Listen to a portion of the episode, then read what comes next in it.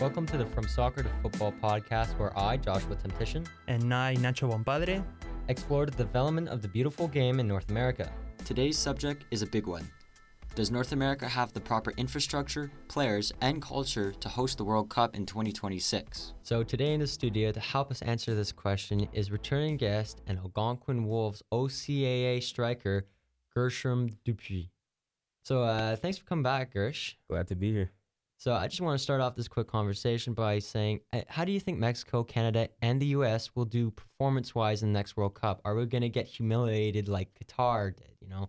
Last World Cup, we only won one game, which is exactly on track of what um, could be considered just utter humiliation in the World Cup when you're hosting it. Do you th- guys think that we're we're going to match up and maybe do better? You know, I think for sure, because uh, you know, it's first World Cup, uh, a lot of pressure. You know, and young guys were especially the ones carrying the team with Davies and uh, Jonathan David.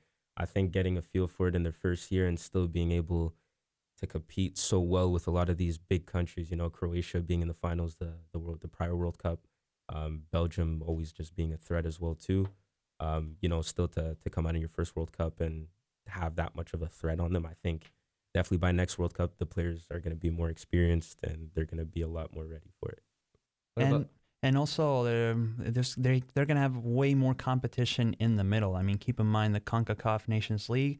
But the biggest venue, I guess, is the one next year with the Copa America being invited uh, in the U S in the United States. I mean, U S, Mexico, and Canada facing tough, tough teams like uh, Argentina, Brazil, uh, Uruguay. Right now, it's gonna be like a, a big tournament that is gonna give them the experience and the preparation for, for that World Cup.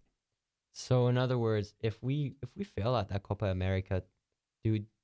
Does that mean our World Cup charge is over? Does that mean that we, if we don't, if we can't succeed, well, it, it will, it would be a disappointment. Uh, we're not gonna, it's, it's, we're have to, we're not gonna be, uh, not gonna lie. But if they can make a, at least a, a good quali, they can qualify to make it at least like quarter. I don't know how they're gonna organize it this year in terms of like if it's gonna be a round of sixteen or not, or it's straight quarterfinals or semifinals. But if they do a good first round, depending on who are they going to play with, and then if they can make it to the elimination rounds, uh, close to like semi, maybe a semifinal, I guess it will be a, a success for either for, for either Mexico or Canada or even the United States. But again, it's all going to come down to how they're going to get prepared and how uh, the other teams co- the other teams are coming as well. Because I mean, we're not we're talking about uh, the The, t- the the the biggest uh, teams in South America. I mean, we're talking about Argentina, recent World Cup champion and Copa America champion. We know Brazil's uh, intentions, and Uruguay will usually get tougher every single game. So it's going to be a challenge, but I think it would be a great one if they they step up to their game and while while being host in in the United States. Will Canada and the U S have the proper mindset to host the World Cup in twenty twenty-six? You know.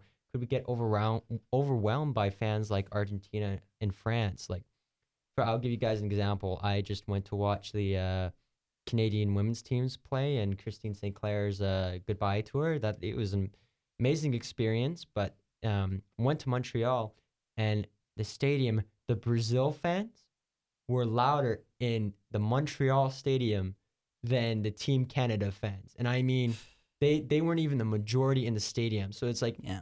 Will will we have that that culture, you know, both Canada and the U S, for teams to come over here and we need to act like the host? Are we ready to do that? Are we ready to be like, this is our home, we're going to be here and we're going to win?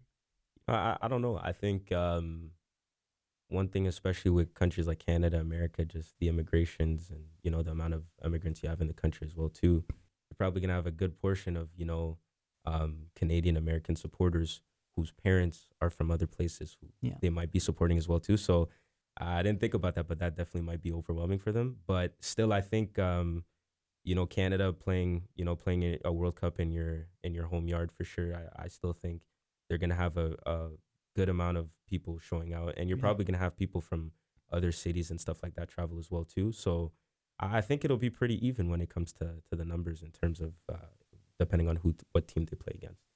On that subject of travel, um, How do you think that's going to affect the players coming into the World Cup? Do you think Canada might have an advantage in terms of weather conditions as well as the U S? Because our weather can be quite sporadic, right? So we're used to having one day going from uh, minus twenty to uh, maybe above zero. Um, I know we're going to experience that very soon going into our winter. Yeah. Obviously, it's going to be summer at the time. Yeah. But the climate change is going to be huge because you're going to go from west to east, you know, just from Vancouver to Toronto. Then you have another big point is you're going to go from Toronto to Mexico, and then the finals are going to be played in the U S. It's like, how is this going to affect everyone? Like, is there going to be jet lag? Because all the time zones are different already. I mean, mm-hmm. if I want to watch yeah. just a hockey game, it takes forever to, to wait. And maybe instead of watching a hockey game at six o'clock, I have to wait until like ten o'clock. So how is this going to translate for the World Cup? Everything's going to be different time zones. Players are going to be traveling everywhere.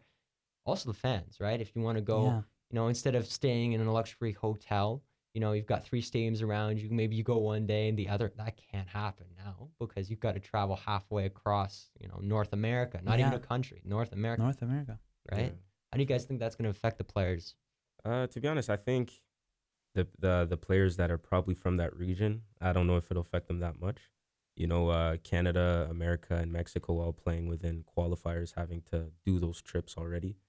Um, I still think it's going to, you know, the jet lag part, depending on where they're playing, might affect them, you know, the schedule, uh, if it's going to be tight, because I know that uh, you guys had mentioned that there's going to be forty-eight countries yep. playing this World Cup. So I, we'll see how many games they play and stuff like that. But I think for, for a lot of those new countries coming in the World Cup, the amount of traveling they're going to be doing is definitely going to be uh, uh, a shock to them for sure. Yeah, and many that are probably, the, and we're not going to be surprised if we're going to see a lot of Uh, countries that are going to be playing their actual first World Cup, in terms of keeping in mind that the, it's going to be forty-eight teams uh, coming from. We already we already gotten used to thirty-two teams, and also um, plus the, the it, it is going to be summer and it's going to be hot. But one thing's for sure, it's not it's not going to be the same weather as it was in Qatar that a lot of people were complaining about. That uh, they had to change everything from playing instead of June and November.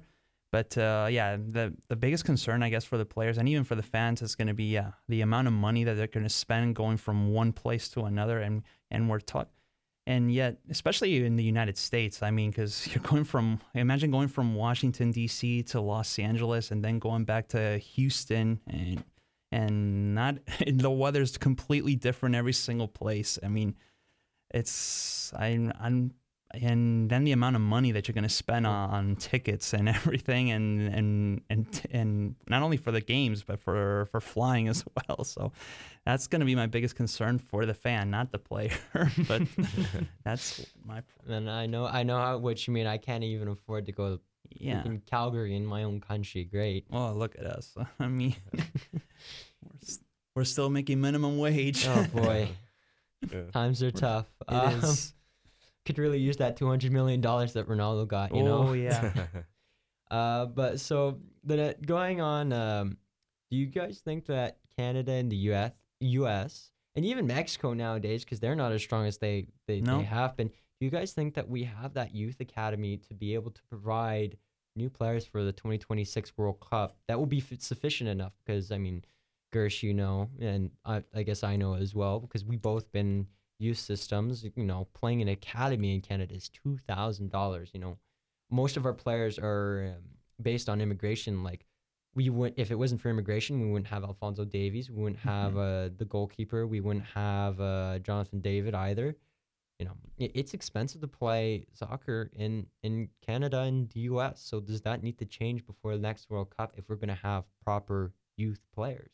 Yeah, for sure. I think... Uh... the U S have been doing it a lot better than these other teams recently. You know, last World Cup, I think their average age was like twenty-four. Yeah. You know, getting uh, Tyler Johnson, Christian Pulisic, uh, Tim Weah, like just a bunch of young players and getting a young core, just trying to change the the culture around the way that their team functions. Um, I think Canada has definitely been um, a bit slower when it comes yeah. to, to investing and developing their, their country and academies. I think C P L is is recently that they've put more investment, and even then you still see new teams being added. Um, hopefully, like I think there's still like three years before the World Cup happens, so hopefully the league can develop to a point like younger players are getting seen more. Um, but I think it's just one of those that only time will tell. Uh, And the last thing is that before we go into the World Cup, before all Canada, U S, and Mexico go into the World Cup, what are the biggest points that we need to address? This can be fan base wise. Do we need to be louder, more united, get mm. some chants going? Or even the organizations such as Can- Team Canada, who prior to the Women's World Cup decided to pull back training sessions and just before the World Cup. And this is what happened to the women. And the question is, is this a is this going to be just sexism, or is it going to be a fundamental displacement of money that wasn't properly invested? Are we going to be short on funds to provide training for our own players?